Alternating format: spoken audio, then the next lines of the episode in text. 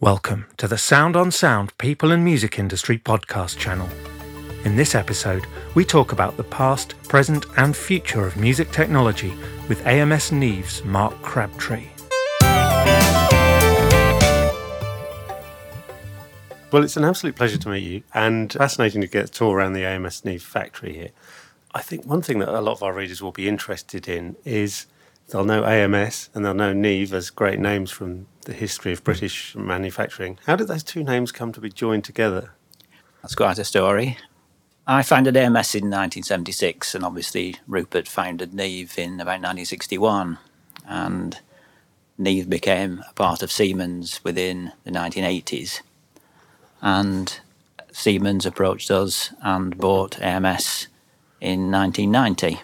And so for two years, the two companies ran in parallel under Siemens ownership. And in 1992, I was asked to combine the two companies here in Burnley on the AMS site. I was given 10 days in which to do it. there was a lot, a lot going on at the time. And so um, it was quite a handful. And I think at the time there were probably about 500 people in between the two companies. And that was in the middle of an industry going through a period of great change as well. Yes, it was. Um, I think AMS had, had, had, come up through the digital route, and we had uh, we we pioneered a whole load of stuff, including microprocessor controlled outboard reverbs and DDLs, and started sampling, invented hard disk editing. We moved on to produce a digital console, and Neve had come the other way and been making analog consoles, and had just uh, was in the process of developing Capricorn, which was quite a tortuous birth, and uh, I was given the problem to sort out. so, tell us about the the invention of sampling then, because that's obviously something that's totally fundamental to music today, but it was completely revolutionary when AMS did it. it, it all came. I mean, my background was, was in digital electronics. I, I worked briefly for an aerospace company before I, I founded AMS, and so microprocessors and memory and things were second nature to me.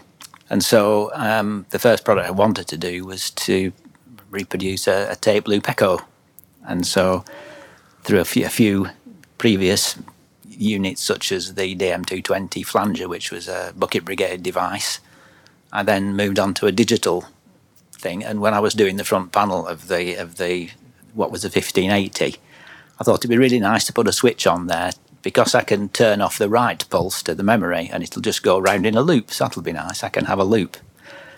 Uh, and the history of AMS was that we worked closely with the people using the kit, the creative people. And then somebody suggested it'd be really nice if you could actually trigger the loop. And so we put in, uh, I put in some software to so you could trigger the loop, and the memory in our units is getting longer and longer and longer. So you could then, in fact, capture a piece of audio and then trigger it. And then later we put in a, a, a little thing which uh, was a, a, sort of envelope detector at the beginning, so you could you could have a microphone with a pad, hit the pad, and a snare drum would come out the other end.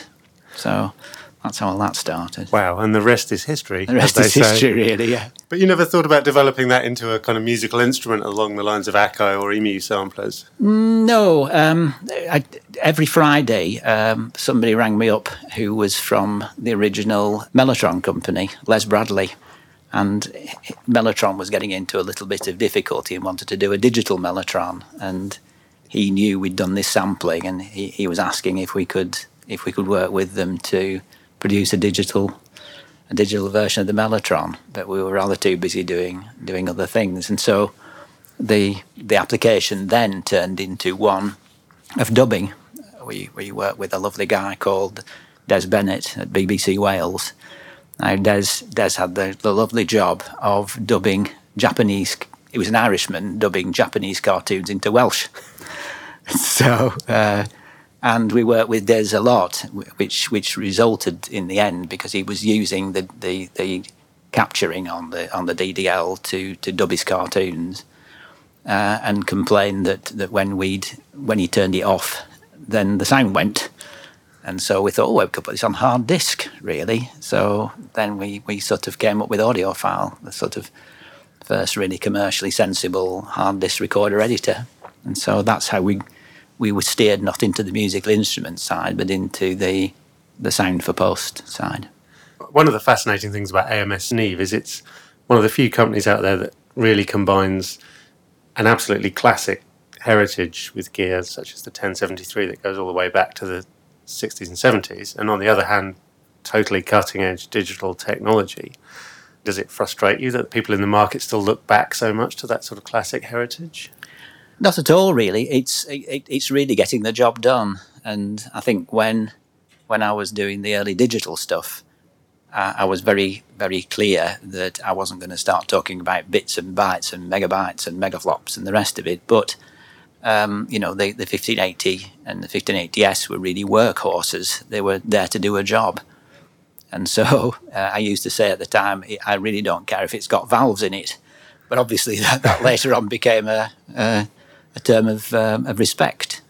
My first product really was effectively an analog product, which was the, the DM220 tape phase simulator. So, um, you know, before that, I was happily making tape recorders and amplifiers and things at home. So it's not that I'm just stuck on digital. It's it's whatever is the right thing for the job at the time. And, and clearly, um, analog is analog. Your ears are your ears. They they aren't going to go any higher in in uh, frequency response or any lower in frequency response. And when you get something that sounds sounds right and you know how to design something that sounds right, the 1073 and all the other mic pre's that, that we do, the 88R for instance, um, they really are tuned to, you know, to basically perfection as far as, as producers and musicians go.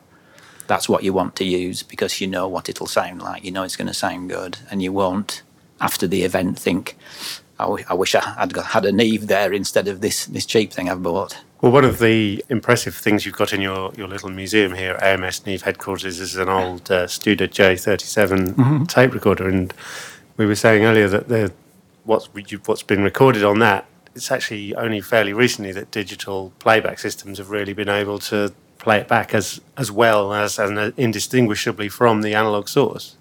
That's right. Um, and and when I was developing the the, the pitch changer on on the the DMX, I actually used one of the tracks off off Revolver, the, the four track tape. I have a Revolver that runs on it, uh, and Paul's voice on here, there, and everywhere was was uh, a perfect thing to to design the the pitch change to sound right, and the, the frequency response goes way up there, and it, and it sounds absolutely fantastic.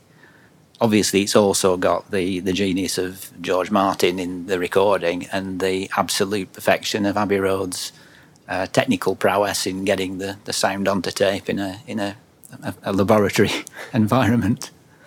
To what extent does critical listening still play a key role in the design of AMS Neve products then? Well, very much. Um, I, I, love sound really, and you know, all the way through, I was always playing with speakers and, and getting those to sound right, and and making tape recorders sound right, and making amplifiers sound right. And I spent probably the best part of a year designing the algorithms on the RMX 16 uh, if you if you just plug any algorithm into the thing, it sound it can sound like soup. So I wanted it to sound musical pretty well wherever you set it, and so taking great care over the sound of that in the same way we take great care of the sound of of the analog uh, equipment that we make. We listen to it and listen to it and listen to it, and then in the end, it's got to pass the ear test, not just the audio precision test. I think we'd all say amen to that. Yeah. How much do you still take the lead personally in product development?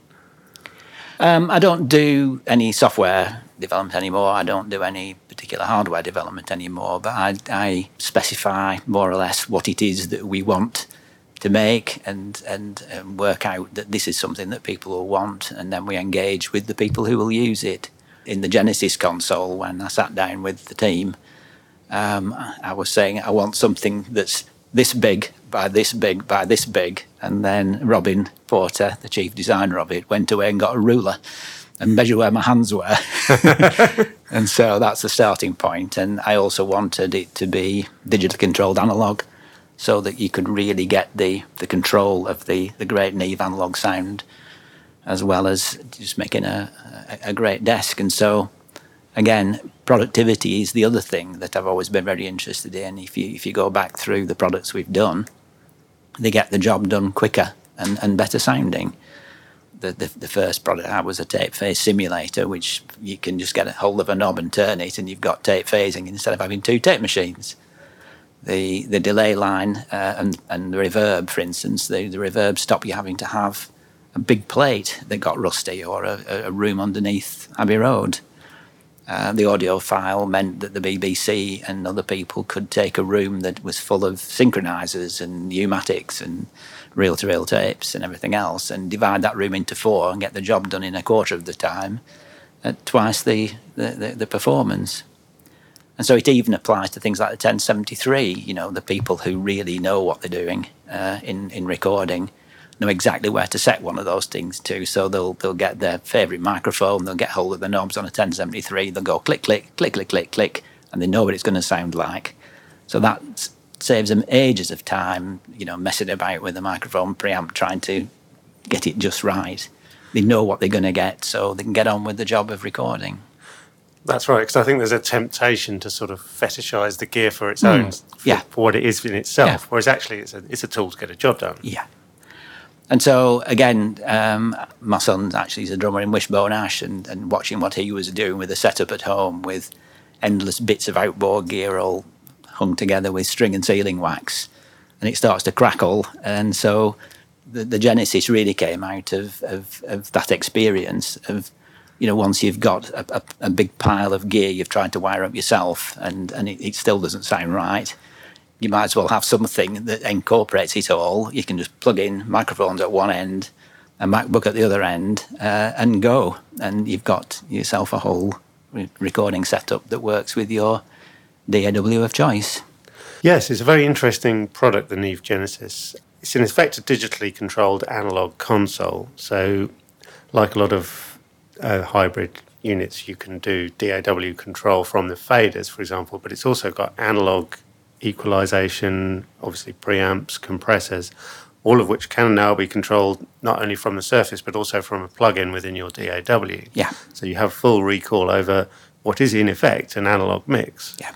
Is that very much your personal vision of, of how this should all work? Yeah, it, it's it's not just mine; it's mine and the teams. You know, uh, Robin Porter's you know has been with Neve for a very very long time, and, and John Turner and and and the you know, the guys who really are the DNA of the Neve sound. You know, they were around when the 1073 was being designed and took part in it.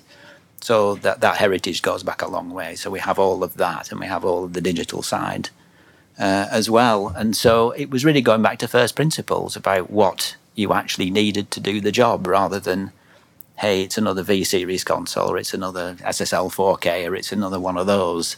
It was a case of analysing how how I or we would want to make music today. Uh, and the only difference is that obviously you can make music uh, and record music in the box, but you're missing such a lot by not not having it through a console. And very often, when you finish doing it in the box, you have to take it to a console anyway. So why not do the whole thing in one go? So when you come up with a product like this, which is in some ways quite unlike what people have seen before, is it a challenge to explain to the market? Uh, it can be. That was what happened with the AudioFile, but obviously it, that's history where that went. But the once you sit somebody down in front of a Genesis uh, it, and you, you just show them a few basic things, then they just get it. I think it's not something you can you can say easily in words, which is obviously not a good idea on a podcast. but um, but once you have introduced them to it, then they, then they fall in love with it. Absolutely. And again, my son he, he, he uses Cubase and and various things like that, and and he said, well, what do I need a console for? And so. Uh, the Genesis that I have at home, he, he, he, he routed his signal out of the Cubase through the digitally controlled EQ on Genesis and then back into his Cubase. And his, and his, his jaw hit the deck, the difference in sound between a, a, an EQ, an analog EQ, a, a, digital EQ on a on a on a, a Cubase or whatever is is vastly different. And so immediately he then started to see the benefit of all all that, and so he, becoming a convert to to having a a console. And so the the Genesis Control plugin now allows you to have a, um, a, a nice learner curve from just being able to cut and paste in the box to then being able to control the Genesis from the screen you're familiar with, and then you can slowly but surely learn really how how you should be driving a console because they're there for a reason and they're still there for a reason. So things have almost come full circle in that maybe 15, 20 years ago you would have been having to educate people coming from analog consoles in how to use a software workflow, and now it's the other way around. That's it. That's it. Um, and of course, one aspect of software that's quite familiar today is um, plugins, and there are a lot of official and unofficial recreations of classic Neve products as plugins. I mean, how close do you think they get to the real sort of analog deal? Well, we don't listen to anybody's apart from Universal Audios. We we work very very closely with them, and uh, the amount of care and attention that goes into to their plugins is is is incredible. And we've auditioned everything that they've done to to go. Well, this is as close as you're going to get without it being the actual analog circuitry. Yeah, because I guess for for many sound on sound readers, something like the Universal Audio Neve 1073 is probably the closest they're going to mm. get to working on a Neve console. Yeah. yeah. Although you do, of course, make, for instance, 500 series modules. What's your view on the, the 500 series as a, as a format? Um, it works very well, really. It's very convenient. You can mix and match. You can it was something that, that felt like a good thing to do. You know, we, we talked to Vintage King about about uh, what people were asking for. We we always listen to the market. We always listen to the musicians and producers, and it's gone very well. You know, it I think it's their biggest selling microphone 500 series preamp. And do you feel like it's taking sales away from the rack mounting units, or are they still strong as well? Um, it's horses for courses, really. It, it's it's another option. It's another option. One of the things about the 1073 and other sort of classic Neve designs is, of course, they're now any patents have now expired, so anyone's pretty much free to go and take that circuit and make something that's ostensibly and outwardly a 1073 and looks like a 1073 and perhaps even sounds a bit like a 1073. And obviously, some of those, because they're made in the Far East, come in more affordably than the, the real AMS Neve 1073. But what are the risks involved to people in, in going down that route if you say, well, I'm going to save myself a few hundred quid by buying this non 1073? Mm. Well, I mean, a lot of people want to have what looks like a 1073 in, in their rack in their studio, and it, it probably impresses, you know, people who come in who know what they're doing with their ears. But you know, you might as well, in some cases, just stick a photograph of a, a 1073 there because you don't really know what's gone on behind the scenes, really. And we we make 1073s because it's it's it's kind of our product really, and you know we have all the original uh, drawings. The the transformer specification is is in pencil that, that Rupert and the team did all those years ago with loads of specifications on there, which which uh, none of the, the people who make the transformers other than us uh, know what they are, and so yes, you bought yourself a transformer by well-known manufacturers, and and you say, whoopee, that makes it a 1073, a Neve 1073, but it doesn't really. And you know, I, I, think we, we feel a bit embarrassed that if, if you've gone out and bought something that says 1073 on the front, but it doesn't say Neve on the front, and somebody comes in and and it, it really doesn't sound right, it, it reflects badly on us, and I think that's that's the that's the distressing part about it. The flagship AMS Neve product at the moment is obviously the DFC, the digital film console um, which is increasingly becoming something of a standard in kind of high end dubbing studios. On the face of it, you might expect people to have moved over entirely to a kind of in the box workflow or just using hardware controllers to govern software. But what we're seeing is that actually people are mixing on these hardware consoles. What are the advantages of that? Well, I think if you're talking about you know a final mix stage uh, when you've got a huge theatre and you've got three people driving a, a, console, then you really need an awful lot of channels. And uh, given that the DFC will handle your 2,000 channels, it, has got built into it all the, the Dolby Atmos workflow and everything else. Yes, you can try and do it with, with you know, you can make films on on Avid stuff, and a lot of people do. But if you really want to get the you know the, the proper result, then you, you kind of need something of the of the scale of a DFC with its its two thousand paths and and uh, and those capabilities. And those super high channel counts are currently mostly handled over MADI, I gather, in, in the film world. Yeah. But you've been looking into audio over IP as an alternative. Yeah, a lot of the, the, the big film studios are really heavily invested in MADI, but as as the um, as things move on, I think Dante is probably going to be a, a, a connection medium of choice, and so obviously, since we are dealing with such high channel counts, we we we will be uh, having you know 500 channels up one Ethernet cable for those large purposes. But obviously, that then spins down onto the rest of our product range. We have a number of outboard units that, that will head that way, and uh, some new units coming out, which uh, will take full use of, of uh, Dante capabilities. So, do you think we'll see in the end Dante actually taking over in the project studio realm as well, or is it going to remain a sort of high end professional protocol for the time being? I think it's going to get everywhere. It's it's so convenient. I mean, being able to have um, an, XLR to, to, put a signal into a, a console and know it's going to get there. We went through all the, the synchronization and, and all the other things they had to do with AES and making sure who was the master on MADI, and it got complicated. I think being able to have an RJ45 and plug it into one thing and then plug it into another one and know you're going to get your audio through is very convenient, and uh, and we've seen what what's happened everywhere else. It, it's it's a really really good good um, method of gluing things together. One of the things that seems to be characteristic of modern digital high-end digital audio things is that they're not necessarily quite complicated. Anything involving audio over IP or large channel counts or Dolby Atmos or anything is it's as much an exercise in IT configuration as it is in traditional audio skills. How important are things like training and education as far as AMS Neve are concerned? Well, clearly, if we deliver a, a big console, then we've got, um, you know, when we commission it, we, we offer training to it.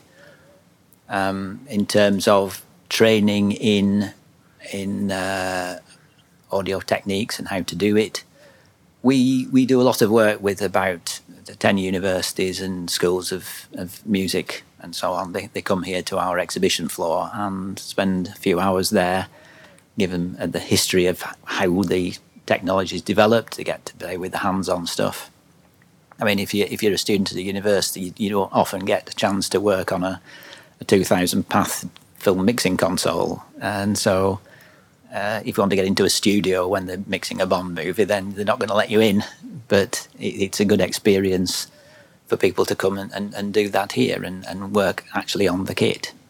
And one of the almost unique things about AMS Neve now is, is that you're still manufacturing all of your products here in the UK in Burnley you're clearly a very proud Burnley man, mm-hmm. and you've you've put a lot back into the local community. And I guess a lot of that is also about developing the human resources that you're going to need to find to re- and recruit the next generation of engineers. I mean, is that a challenge?